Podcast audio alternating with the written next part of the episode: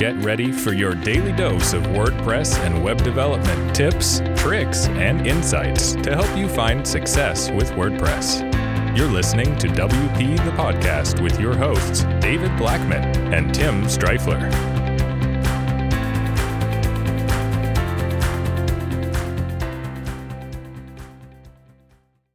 Hey everyone, welcome to another episode of WP the Podcast. I'm Tim Strifler, and today we are discussing how to stand out from the majority of web designers.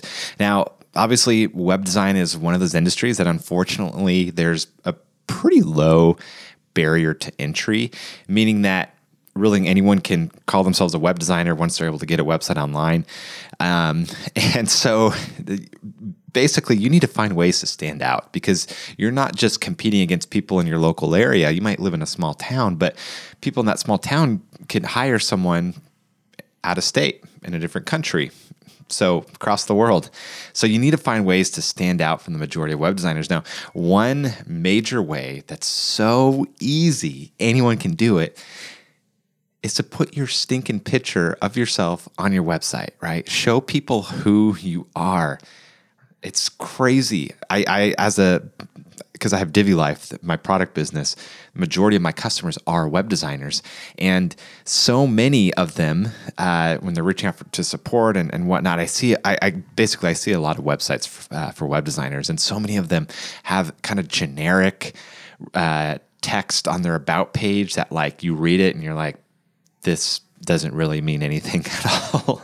it's like not really talking about their story or their company or anything. It's like very generic, very surface level, um, talking the third person, and uh, and then it's like almost like pretending they're a big company when it's really just a solopreneur. Um, so, anyways, I think a easy, simple way to stand out is to put your picture on your website, have an about page that actually talks about you, not just professionally, but also personally. People connect with that. People want to hire people that they know, like, and trust. I've been saying that for years. And a great way for them to get to know you a little bit is by showing who you are, both in a picture form and in text form. Tell your story. Um, and honestly, if you want to take it a step further, put a video, have a welcome video on your website talking about yourself, uh, and people will connect to that. Now, you might be saying, okay, well, you know, I'm all referrals, and you know, people that are being referred to me, they don't care about that.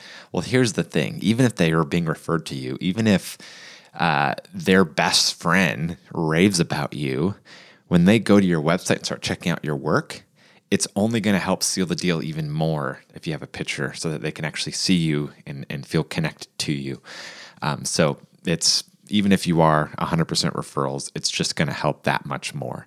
So it's a simple tip, but I'm telling you, it will help you stand out against the competition because, and from my experience, like 80%, 90% of web designers do not have their picture on their website showing who they are.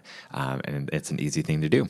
So that is it for this episode. Tune in to tomorrow's episode of WP the podcast. We're going to be talking about five ways to sell things online with WordPress. Everyone knows WooCommerce, it's king. And um, it's great. It has a lot of things that are, are great about it, but it is not the end all be all when it comes to e commerce on WordPress. So tune in tomorrow for that. Until tomorrow, Take care. Bye bye.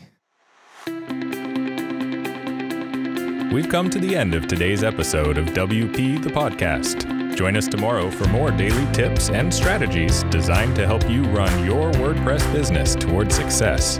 Remember to subscribe to WP the Podcast so you can stay up to date with each episode. And don't forget to rate and review us. We'll see you again tomorrow, right here on WP the Podcast.